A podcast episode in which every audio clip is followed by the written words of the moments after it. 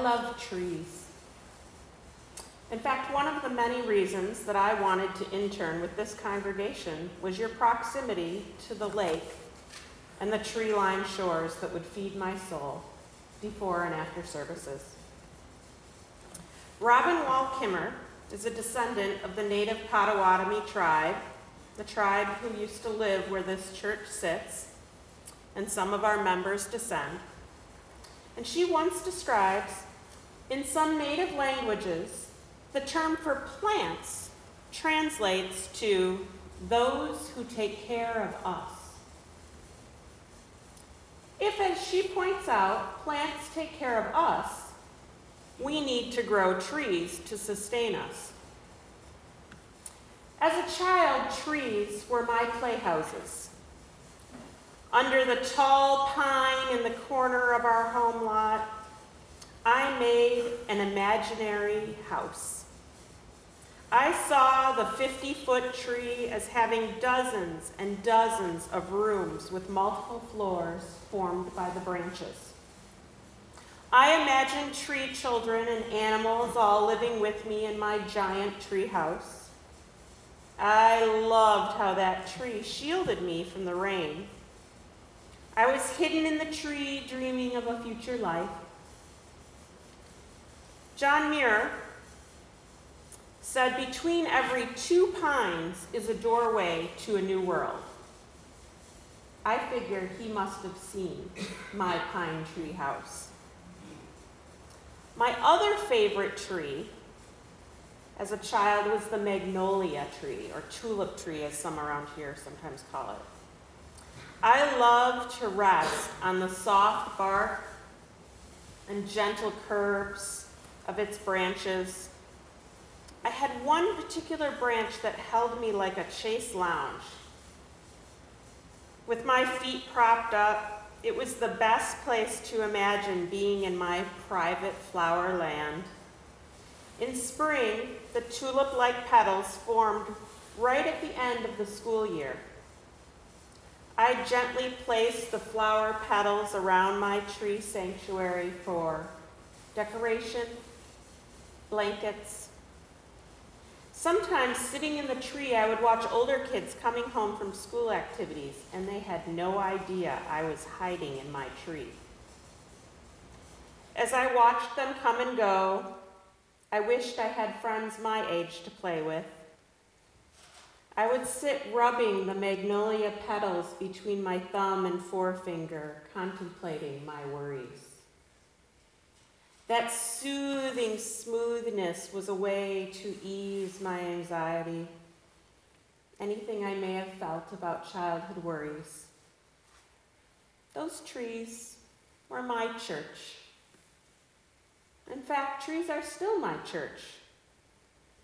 Many of you have seen my tree drawings, or you can visit my Etsy store. I meditate on how trees reach one another, forming their community. Always be on the lookout for oak trees that often sit alone at the edge of old farm fields. I always tell my friends when we see one, that's me. I am in that tree. In fact, I believe the souls of old wise women go live in those big old oak trees. I can see their faces in the bark, and if I listen very close, I can hear their wisdom. I'm asking you to think of this church as your tree, your tree fort sanctuary, your resting place. These are my people. This is my tribe. I found my home here. These are statements you shared as to why you are a part of this church.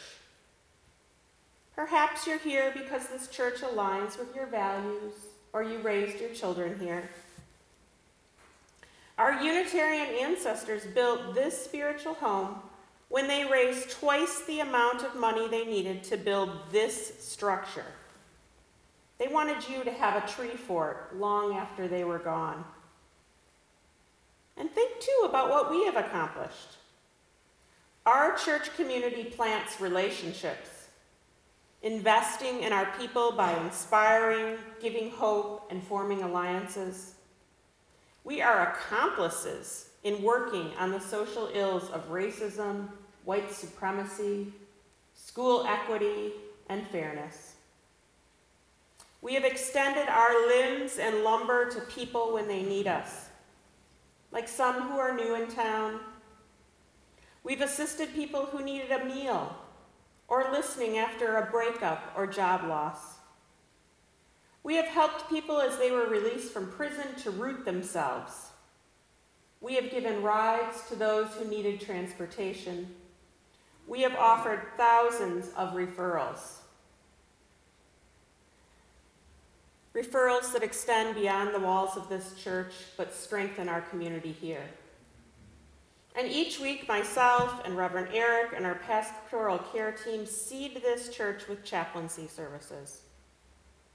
Our garden has been a communal effort. Even our Unitarian ancestors did much more than enrich church soil. Church soil. We have a steady foundation and are growing up and out into our community.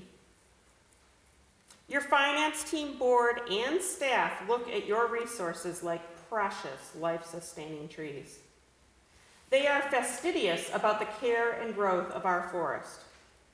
I have to tell you, in over 20 years of reviewing nonprofit finance reports in my career across a broad spectrum of nonprofit organizations, I have never seen the exactness that this group of people brings to a budget. Not a penny is wasted, every dollar is accounted for. They don't round up. They are constantly looking for better deals and looking at how to enrich the church soil with nutrients to keep our lineage strong. They operate with full transparency to help us flower and bloom, both for us and for those people we don't even know yet who are going to benefit. People who will find comfort as soft as a magnolia petal and lift their spirits tall like that giant pine of my childhood. Imagine, if you will, rubbing that magnolia petal in your fingers or stroking those pine boughs and smelling the scent. Ask yourself what are my visions and dreams for this church? What dreams do I have for Unitarian Universalism? Robin Wall Kimmerer, the descendant of the Potawatomi, said, This land knows you even when you are lost. Do you dream of us being a church of geeks and artists and entrepreneurs or nerds? Some say Unitarian Universalists are a people of faith who don't fit elsewhere, making up the pulp of our stock. Do you dream of investing in Unitarian Universalism? By sponsoring a seminarian into ministry. This church began being a teaching congregation offers a huge, huge opportunity to influence our future faith. What is your dream? Do you imagine your dream stretching like a vine all over town? Do you imagine spreading sunshine, warming one another, even when hope feels cloudy? We cradle one another like a sheltering tree. Together, we are generating a legacy. We're asking you today to consider how you can invest in our evolution. Think of the Potawatomi who used to engage their spirits here with dance and song, food, community on this very ground. This church continues that long tradition of sanctuary for so many, even for those who came so long before us they couldn't even imagine us. In 1901, when Reverend Florence Buck arrived at this church, she answered a call to take a building from a seedling to the rock and hardwood structure that her congregant and largest donor to the stewardship campaign, Mr. Simmons of Simmons Mattress, envisioned. Now, Florence Buck was a science teacher first. She used her love of nature to build this church and her ministry. Our beloved Reverend Buck inspired many of her messages from science and nature. In a sermon she gave called The Divineness of Common Things, she taught things which are near and familiar have lessons to teach us of God to make human hearts. She stated that science is no threat to God's revelation in nature, rather, that nature invites communion with God. She wrote Scripture teaches that the place on which we stand is holy ground. I have told you before, and I'm telling you now, you are nurturing one of Florence Buck's wildest dreams. You, in fact, are one of her wildest dreams. I'm asking you today to cultivate your dream.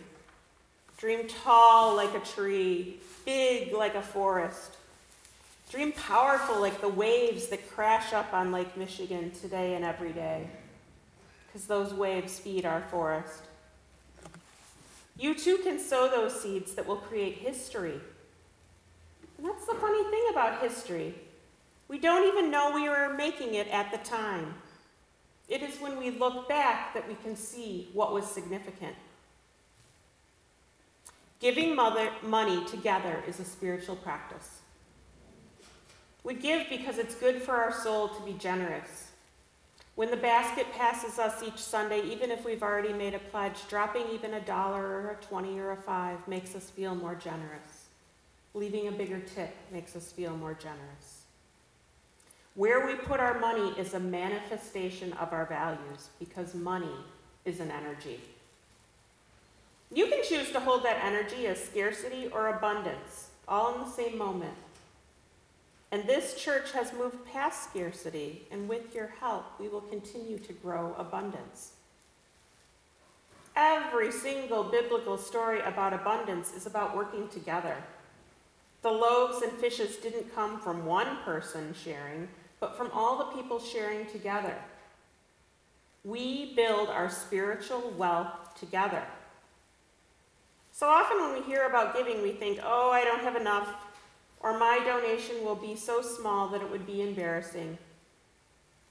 Keep in mind, people give anywhere from $5 a month to $1,500 a month and more, and all those donations are treasured perennials. This isn't about just a few people making big donations, but about all of us acting in that bounty. So many charities have really high overhead costs this church uses your money with great care. Our dividends reach so far out into the community, they are much like a dandelion seed head flying out all over the Midwest as we travel and spread the good news of Unitarian Universalism. This is about us, actively securing our trunks together. Each of us are here, are like a different species of plant as we know, the healthiest gardens and farms are not the ones of monoculture, one crop, but are ones of permaculture, where the understory and the canopy of plants above and below nurture one another, creating prolific, ongoing harvests. My friend and musician Toshi Reagon, I've quoted before, says that if we each give what we can, if we each do what we can, it will be enough. It will be enough for us to not just pay for staff, but to expand our capacity. It will be enough to develop programs to nurture your souls. And Robin Wall Kimmerer says to love a place is not enough. We must feel and provide ways to heal it. This church cannot just be loved, but must be healthy. And we heal our community and plan for the future by building relationships and being good stewards of our orchard. We're doing it for a future we may or may not be here to take part in, and that is why we often put the church in our wills and make it a beneficiary of our trusts or our insurance policies. Can you make a commitment to be a cultivator? What amount makes you feel like an investor in our garden? I'm in this with you. I'm investing considerable time and resources into this church. Are you in? Where can you put yourself this year? Can you stay the same? Can you share our gifts, your gifts in our garden? Can you seed more to our resources? Want to grow in the abundance I feel in this community. Won't you join me in planting seeds for tomorrow where the Potawatomi people, Reverend Buck, and our spiritual ancestors once roamed? Kimmerer says, when you feel the earth loves you in return, that feeling transforms a relationship from a one way street to a sacred bond. There's a Chinese proverb that says, the best time to plant a tree was 20 years ago. The second best time is now. Stewardship asks us to plant trees, to put down roots, just as people have been doing for 150 years here. And as descendants of our Bradford Unitarian ancestors, we are benefiting from trees they planted. Now, last week I told you about the wetlands. Think about the wetlands and rainforests. We benefit from all of those without fully understanding the science and the impact of those ecosystems. We know the planet needs the planet needs them long after we're gone. We know we benefit even if we don't live close to them. Our church has that same impact. Just like the vision of Reverend Buck and Mr. Simmons, we are engaging this church for us and for generations beyond our imagination. When you look at the church budget, because I hear it's emailed to y'all, so when that comes, consider that every line item is one of those that someone had a dream for. Someone put down that dream on that line item and planted it for us to benefit from. And as fellow gardeners, dreamers, and forest supporters, let us lift up the transformative relationship. Look around you at the sacred bonds you have here. Jump in if you haven't yet drink our Unitarian Universalism because that transformative relationship is one you can lift up for each of us and for the history we are putting down in our roots. May we not disappoint the trees.